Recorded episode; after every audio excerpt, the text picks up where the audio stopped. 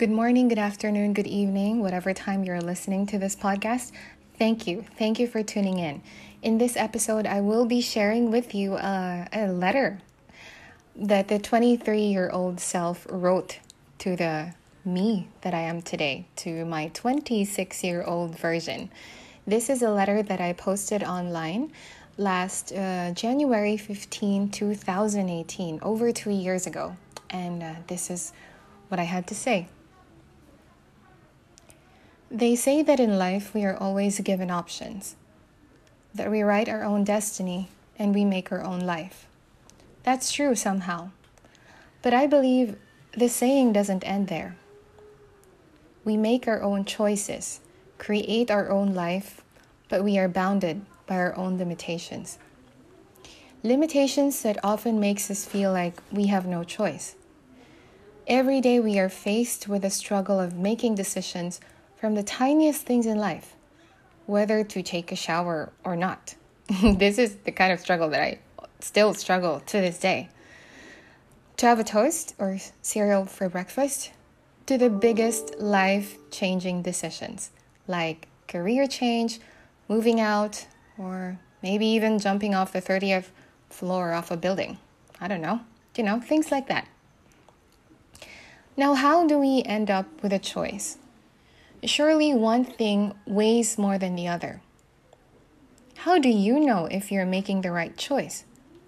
Well, you don't. Or do you? I honestly don't know the answer to this question. I guess only time can tell us that. Only time can tell me that. But in the meantime, what do I do? These questions have been causing my poor mind some trouble for a while now, and I am really not liking this roller coaster feeling. I can go up so high, but hit rock bottom so bad in a split second. That's really not very nice. Realistically, even when we don't make our choices, those choices make us. And we're and if we're not lucky enough, it can break us. We are the result of those choices. And there's no easy way out in most cases. And one, per- one person once told me, it is what it is. And for real, some things are just in need of acceptance instead of resistance and denial. And fortunately, some things are easier said than done. I'm hopeful that as days go by and as I physically grow, well, hopefully mentally and emotional too, I learn to be wiser, develop a better judgment, and more importantly, have that open mind and heart to accept things as it as it is and reality with strength. All I desire is to have peace from within. To my future self, I apologize for the choices that's been made that left you broken, for the choices that's still breaking you, and for the choices that will be made and can potentially cause you more pain. Please know that I am trying to be better each day. And believe, keep in mind, better days are coming. Wow. Just reading this, it makes me it brings back a lot of a lot of emotions and and memories. It it like encompassed my past two and a half years.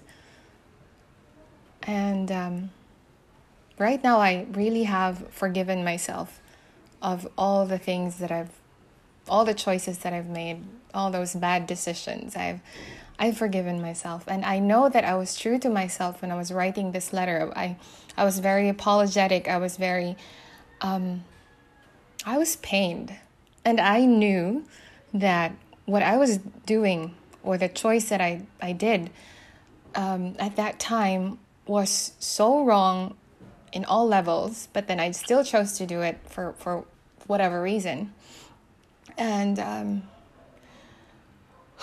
I I've forgiven myself and I have found that peace. And it's it's very rewarding. Like I wake up in the morning every day not having to worry about offending people or hurting people and hurting myself. I wake up and have the intention to be as authentic, as honest, and as compassionate as I can be.